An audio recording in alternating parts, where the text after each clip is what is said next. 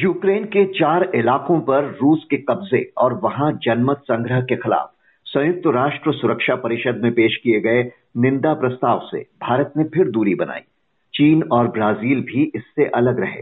रूस ने अपनी वीटो पावर का इस्तेमाल कर प्रस्ताव खारिज भी करवा दिया। इस बीच अमेरिका ने रूस पर और नए सैंक्शंस लगा दिए और वो अब संयुक्त राष्ट्र महासभा में भी रूस के खिलाफ प्रस्ताव लाने वाला है।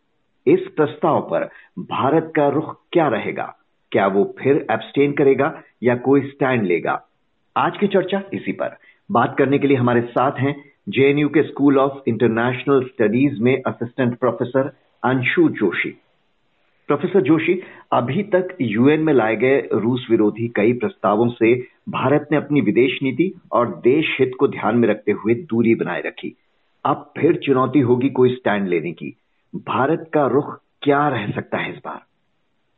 अक्षय जी देखिए, बीते कुछ दिनों में हमने जो डेवलपमेंट्स देखे हैं रशिया यूक्रेन युद्ध के तो उसमें एक बहुत महत्वपूर्ण मोड़ तब आया जब हमने देखा कि रशिया ने न सिर्फ़ यूक्रेन के पूर्वी और उत्तर पूर्वी महत्वपूर्ण इलाकों के जो क्षेत्र थे, वहाँ पर न सिर्फ़ कब्जा किया, बल्कि वहाँ पर फिर बाकायदा रेफरेंडम करा के, यानी कि जनमत संग्रह करा के, वहाँ अपना कब्जा घोषित कर दिया। वहाँ एक तरह से अपनी सरकार घोषित कर दी, एक तरह से पूरे विश्व को ये घोषित कर दिया कि यूक्रेन के जो ये हिस्से हैं, अब वो ऑफिशियली रशिया का एक भाग हो गए हैं।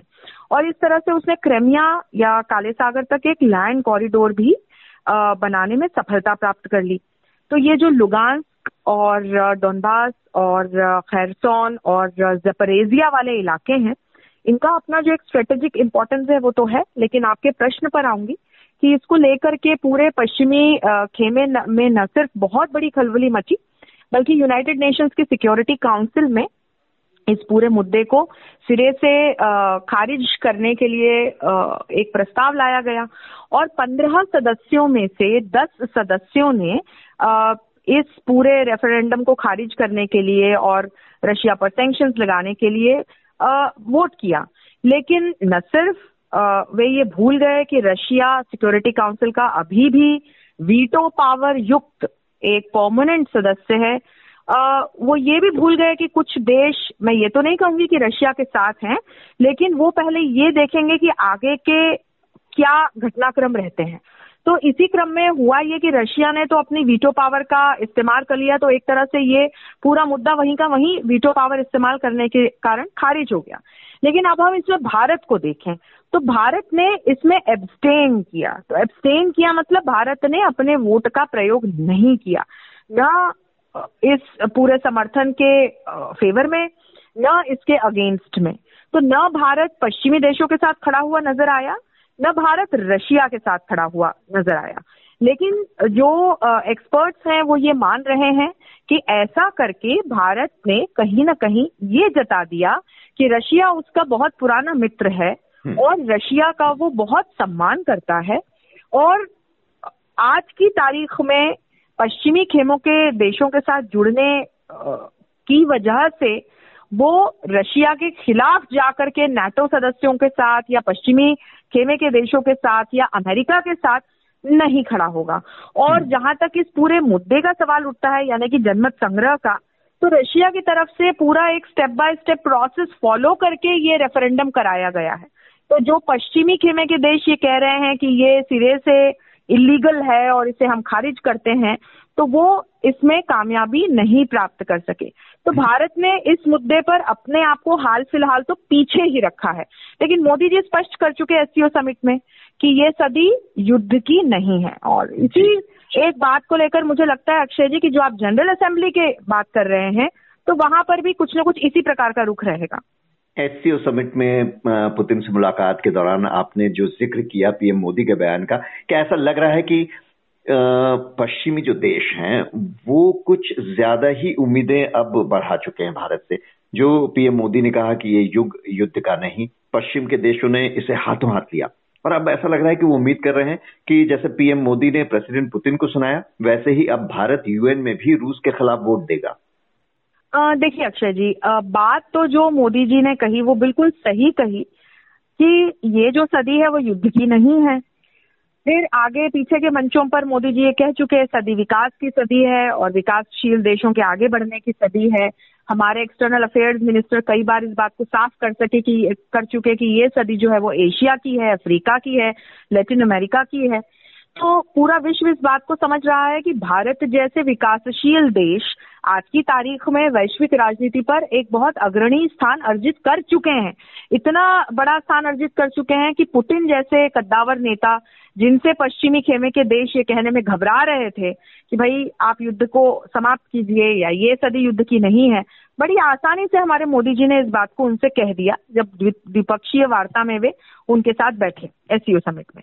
अब इसी बात को लेकर के आप चाहे सिक्योरिटी काउंसिल का मंच देखें, आप चाहे जनरल असेंबली की बात करें। अब जनरल असेंबली क्या है कि यूनाइटेड नेशंस का एक ऐसा मंच है जिसके सारे एक सौ तिरानवे देश जो है, वो वहाँ पे सदस्य हैं और अपनी बात रखते हैं और अपना वोट सामने रखते हैं।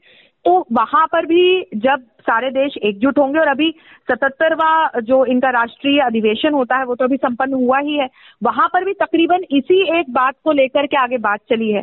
तो पश्चिमी खेमे के देशों का, अमेरिका का एक आशानवादी होना कि हाँ भारत की पहल पे शायद अब रशिया हम्म। सुलह की बात को लेकर आगे बढ़े तो जायज़ सी बात है क्योंकि इन बातों को हमने पहले भी इस पर चर्चा की कि किस हम्म। तरह से भारत की और न सिर्फ़ पश्चिमी खेमे के देश बल्कि जो न्यूट्रल देश हैं, वो भी बड़ी आशा के साथ देख रहे हैं कि भारत कहीं ना कहीं मध्यस्थता करे और इस पूरे विवाद का अंत कराने में एक अपनी अग्रणी भूमिका निभाए। तो अभी तक हमने देखा कि भारत ने या मोदी जी ने भारत के राष्ट्र नेता के तौर पर एक सीधे सीधे साफ़ साफ़ डायरेक्ट उन्होंने इंटरवेंशन तो नहीं किया।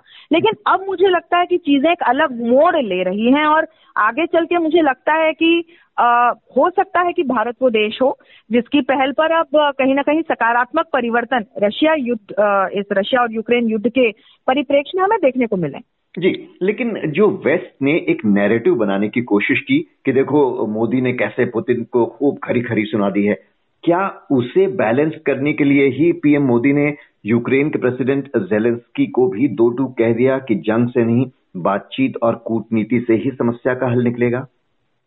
अक्षय जी, बहुत अच्छी आपने बात कही। देखिए, जब हम कूटनीतिक स्तर पर देखते हैं तो भारत और यूक्रेन भी बड़े अच्छे मित्र हैं, भारत और रशिया भी बड़े अच्छे मित्र हैं।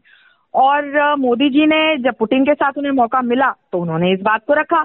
जब जेलेंस्की के साथ बात करने का मौका मिला तो उनसे भी उन्होंने यही बात कही तो इसमें ये बात तो वाकई में आपने बहुत सही कही कि जिस तरह से मीडिया में विशेषकर पश्चिमी मीडिया में इस बात का प्रचार प्रसार किया गया कि भाई एक साउथ एशिया के एक नेता है। मतलब कई अखबार अखबारों में कई वेबसाइट्स पर मैंने देखा कि जिस तरह की रिपोर्ट्स आई इस द्विपक्षीय वार्ता को लेकर, उसमें मोदी जी का साफ़ साफ़ नाम भी नहीं लिखा हुआ था।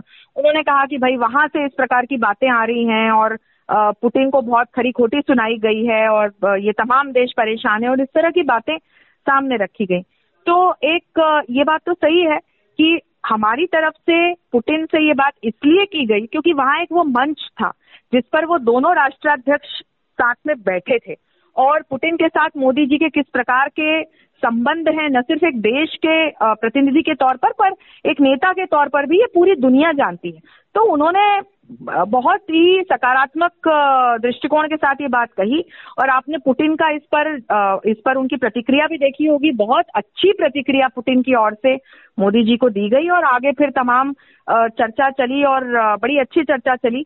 तो इस बात को देखते हुए हम ये कहेंगे कि जब आगे जेलेंस्की से बात करने का उन्हें मौका मिला तो उन्होंने इसी तरीके से सकारात्मक दृष्टिकोण के साथ जेलेंस्की को भी साफ़ साफ़ ये बात कही। क्योंकि भारत का जब हम रुख देखते हैं तो बहुत ही बैलेंस्ड बहुत ही न्यूट्रल रुख अभी तक दोनों देशों के प्रति रहा है। हमारी तरफ़ से ऐसा कोई बयान आज तक नहीं आया है जिसमें हम किसी एक देश को हम कल्प्रिट और एक देश को हम विक्टिम बना करके प्रस्तुत कर रहे हों। तो वो जो कुछ बातें पकड़ना पश्चिमी मीडिया की आदत है ऐसा ही कुछ इस पूरे आ, मामले में हुआ। पर हाँ ये कहूँगी कि कम से कम यहाँ से मुझे गाड़ी एक अच्छा सकारात्मक टर्न लेते हुए नज़र आती है।